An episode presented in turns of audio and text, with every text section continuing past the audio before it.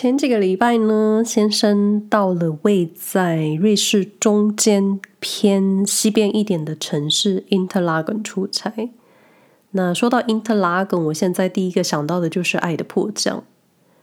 不过想到归想到，我其实还没看过这出韩剧，因为我觉得以我现在这个年纪，恋爱的感情戏剧已经没有办法感动我了。就是我已经到了接受而且认清任何现实的年纪，但是但是实在是这出戏太红了，我觉得红到可能瑞士的路人都知道有一出韩剧是在瑞士拍的。不过说也奇妙，我虽然没有看过，但我但我有一种好像觉得这件事情跟自己有点关系。就是如果你知道有一出非常有名的戏剧是在你家隔壁拍摄的时候，你就你总会记得，而且你总会直接联想到。那像我以前在台北工作的公司，它那一带都是电视台，所以经常可以看到剧组在大楼外拍摄，就所以我印象很深刻。那我记得《爱的迫降》在 Netflix 上映的时候，还是还算是欧洲疫情严重的时期吧，应该是二零二一年，就我有点记不得。那个时候，我记得那个时候亚洲各国的国门还没打开，那瑞士也等不到观光客。就我记得那个时候没有什么亚洲旅客的消息，所以当时这出戏爆红的时候。我还想说，如果没有疫情，瑞士当时应该就会旅游爆炸。那当然，这个旅游爆炸可能来得比较晚。那先生这次去 Interlaken 出差的时候，我那个时候其实有点想跟，虽然我自己真的觉得瑞士的风景可能看来看去都好像差不多，就我自己自己跟风，想顺便去看看。而且，Interlaken 周边的湖光山色，真的就是你能想到的瑞士风景照。那当然，我也知道，因为《艾特破这样》让这个城市变得更有名。所以，当我先生回家之后，我就问他出差如何啊？他第一句话就说：“好多韩国人哦。”就我知道，这半年以来，Interlaken 周边的小镇，因为这出戏开始出现了观光人流。那因为最重要的，在湖边弹钢琴，就是在 Interlaken 旁边的布里恩茨湖。那湖边弹钢琴的小码头是位在一个叫做 Eastwell 的小镇，它不在 Interlaken 市区里面，在旁边一点。所以，如果你是搭乘交通工具想要到这个小镇，你就一定得在 Interlaken 下车，然后转搭公车。因为这出戏实在太红了，这个景点实在太美了，导致前往小镇的公车爆满。那我看了新闻才知道，当地还因此加开了班车。有没有真的达到小镇的观光效益，我还真不知道。但可以肯定的是，因为《爱的迫降》为瑞士带来了最重要的旅游话题。我我是认真没看过《爱的迫降》的剧情，但是你只要搜寻《爱的迫降》瑞士，就可以看到很多人的景点整理。那戏剧里面出现的苏黎世的景点，我只能说我最熟，所以我最有共鸣，因为那些真的都是观光客会经过的景点。那相信喜欢瑞士的朋友应该也都小小的熟悉，而且我觉得要走完里面苏黎世的景点。你脚程快的话，其实你半天就可以走完。但我真觉得，女孩们可能不能跟女主角一样踩高跟鞋走路，因为苏黎世老城区的路面它不是平坦的柏油路，就就是那种你能想象的欧洲石头路。而且苏黎世的老城区就是它在小丘里上上下下的路面就很难走，尤其如果你要爬上 Lindenhof。看苏黎世景色的时候，细跟高跟鞋可能不行。不过很多时候倒也很奇怪，剧里面的苏黎世场景我大都去过了，而且连那一间在湖旁边的礼品店我都进去买过东西。就顺带一提，里面真的都是瑞士设计制造的东西，就连小孩的包屁衣都是瑞士设计制造。但但为什么我有一种，为什么韩剧可以拍得比我肉眼看到的景色还好看？是不是？有没有人也有这种感觉？是因为它有后置吗？是因为它有男女主角吗？或是我自己是觉得有没有可能是你在街道走路的时候，你眼睛能看到的视线范围就就这么大，比不上比不上镜头中各种画面的取景，就好。这也不是今天要说的重点。就当然，爱的迫降的瑞士景点很多地方我都还没去过，因特拉根我非常想去，而且我第一个想到的就是你可以去那里滑翔翼，因为那里好像最适合，风景真的很好。那各位可以打开 Google 搜寻因特拉根。可以看到，这个城市是夹在两个湖之间，或说这个城市左拥右抱两个湖。其中地图上右边的湖布里恩茨湖，就是男主角在湖边弹钢琴的小镇那一带。不过你不用担心找不到，因为已经有人在 Google Map 上设立打卡点了。那左边的湖图恩湖风景也很漂亮，湖的另一边也是我想去的图恩市。好，这真的不是旅游节目。那当然，一出戏可以带出的商机，真的你想象不到。可能是剧中主角的配件，或是某一个品牌的置入。但是观光这件事情是可以带动整个国家的经济。对于瑞士这样子依赖观光财的国家来说，我觉得。他们可能也没想到，一出韩剧可以让疫情之后的旅游业带来新的面貌。我想，对于瑞士这样过去依赖陆客，现在可能开始转向亚洲其他各国旅客做行销了吧？因为我已经看到瑞士旅游局在开了一个在韩国当地做社群媒体经营的职缺。就我觉得，瑞士应该也没想到，没想到是韩国。我自己倒是觉得，等疫情稳定之后，嗯，有可能今年夏天吧，陆客应该也会很快就回笼瑞士了。但是，除了《爱的迫降》，最早我能找到在瑞士拍摄的韩剧，是在二零零六年一出叫做《Smile Again》再次微笑。我是在一个叫做 korean drama lan dot com 找到的资料。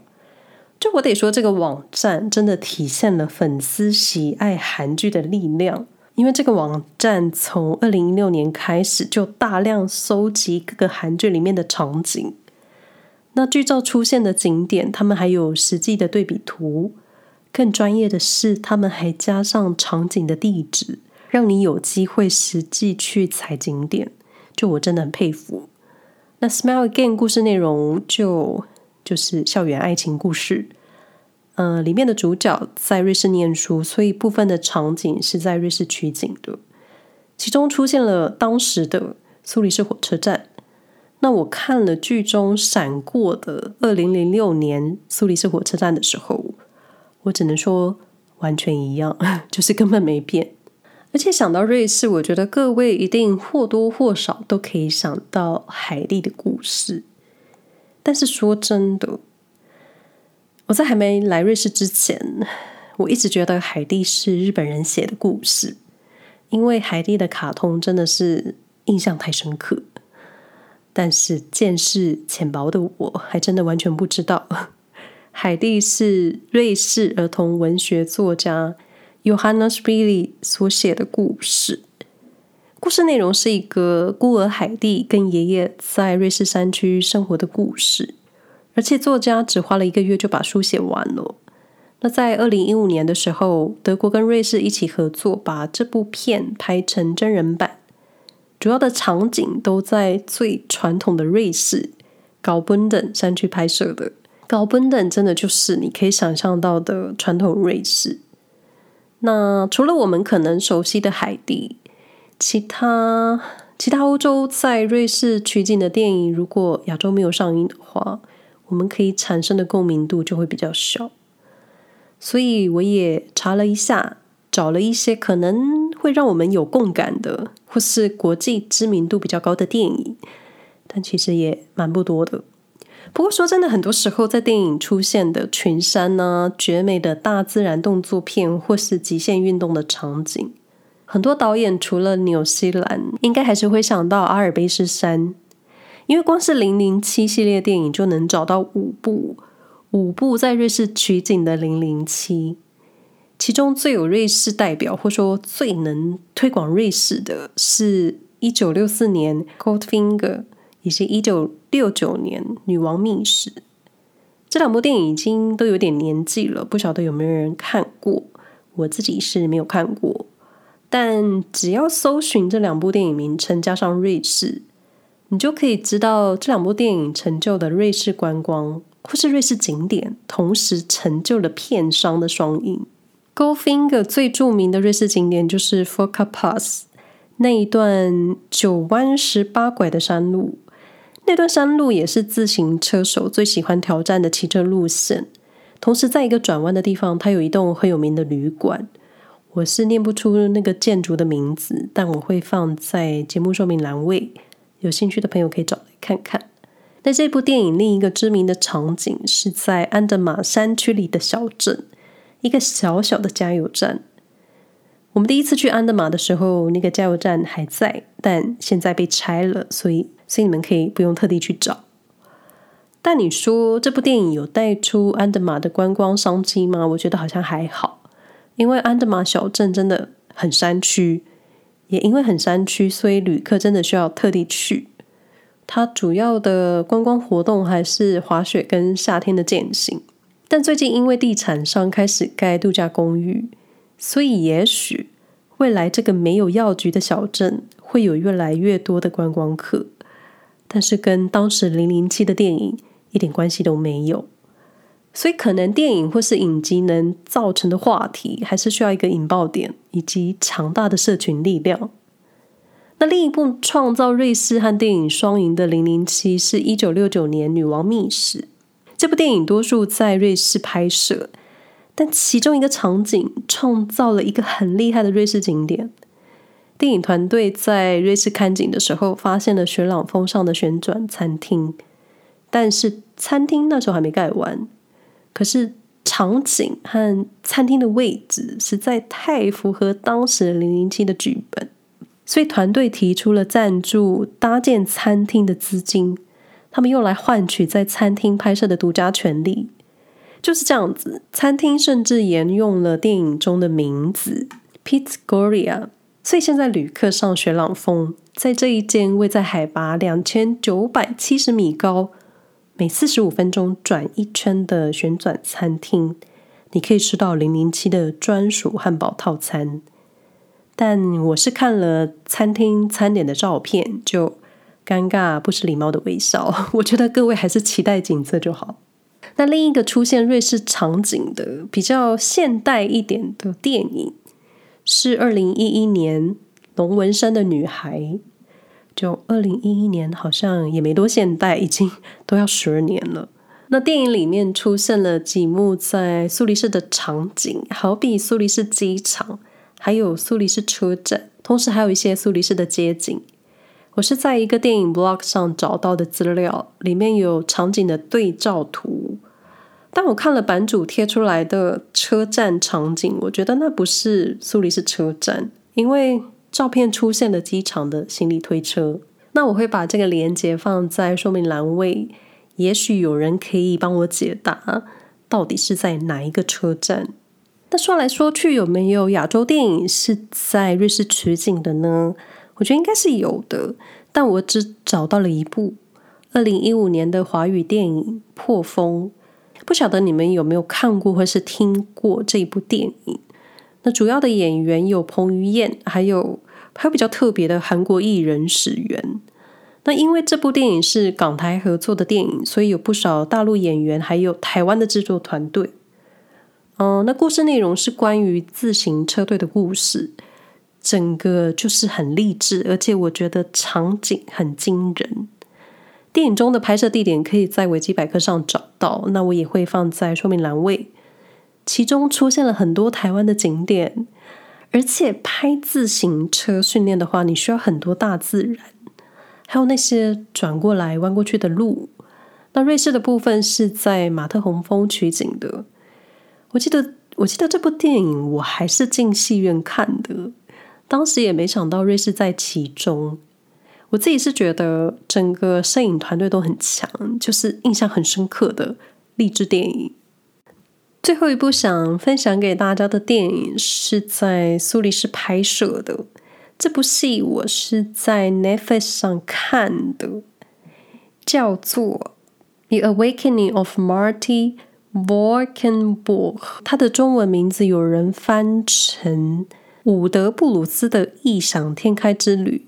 也有人翻译成《真爱觉醒》，我会把电影名称放在说明栏位。这是一个有关犹太教青年他想谈恋爱的故事。就我不太确定台湾的 Netflix 看不看得到。那因为戏里面有很多景点是在苏黎世拍摄的，我印象很深刻，所以。也不能说他很有名，但我自己却是因为看完之后，我还特地去苏黎世找景点，可能苏黎世比较近，加上那个时候好像还是在疫情期间，去哪都不方便，就去苏黎世最快。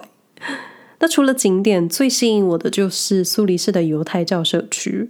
每次我们开车经过他们社区一带的时候，都会被他们的服装吸引。那当时我们也看了一些跟犹太教有关的影集纪录片，就很有可能就是因这样子，我印象很深刻。不过这一部是喜剧，所以应该是蛮轻松的。那我觉得可以透过这部电影了解一些犹太教的规定，你还可以看到苏黎世的一些街景，还有有名的酒吧、公园，还有一个很神秘的游泳池，所以我觉得应该也是可以看看的。但是说，我相信一定有很多影集、电影是在瑞士取景的，因为真的极限运动或是登山、滑雪那一类的纪录片，跟瑞士应该脱离不了关系吧？但也许我错过了，也许我没找到。可是如果有不错的电影或是影集在瑞士取景，但我没有提到的，各位如果知道的话，欢迎分享给我。因为有时候，如果在电影或是戏剧看到你熟悉的场景，你或多或少都会很兴奋的吧？我就会。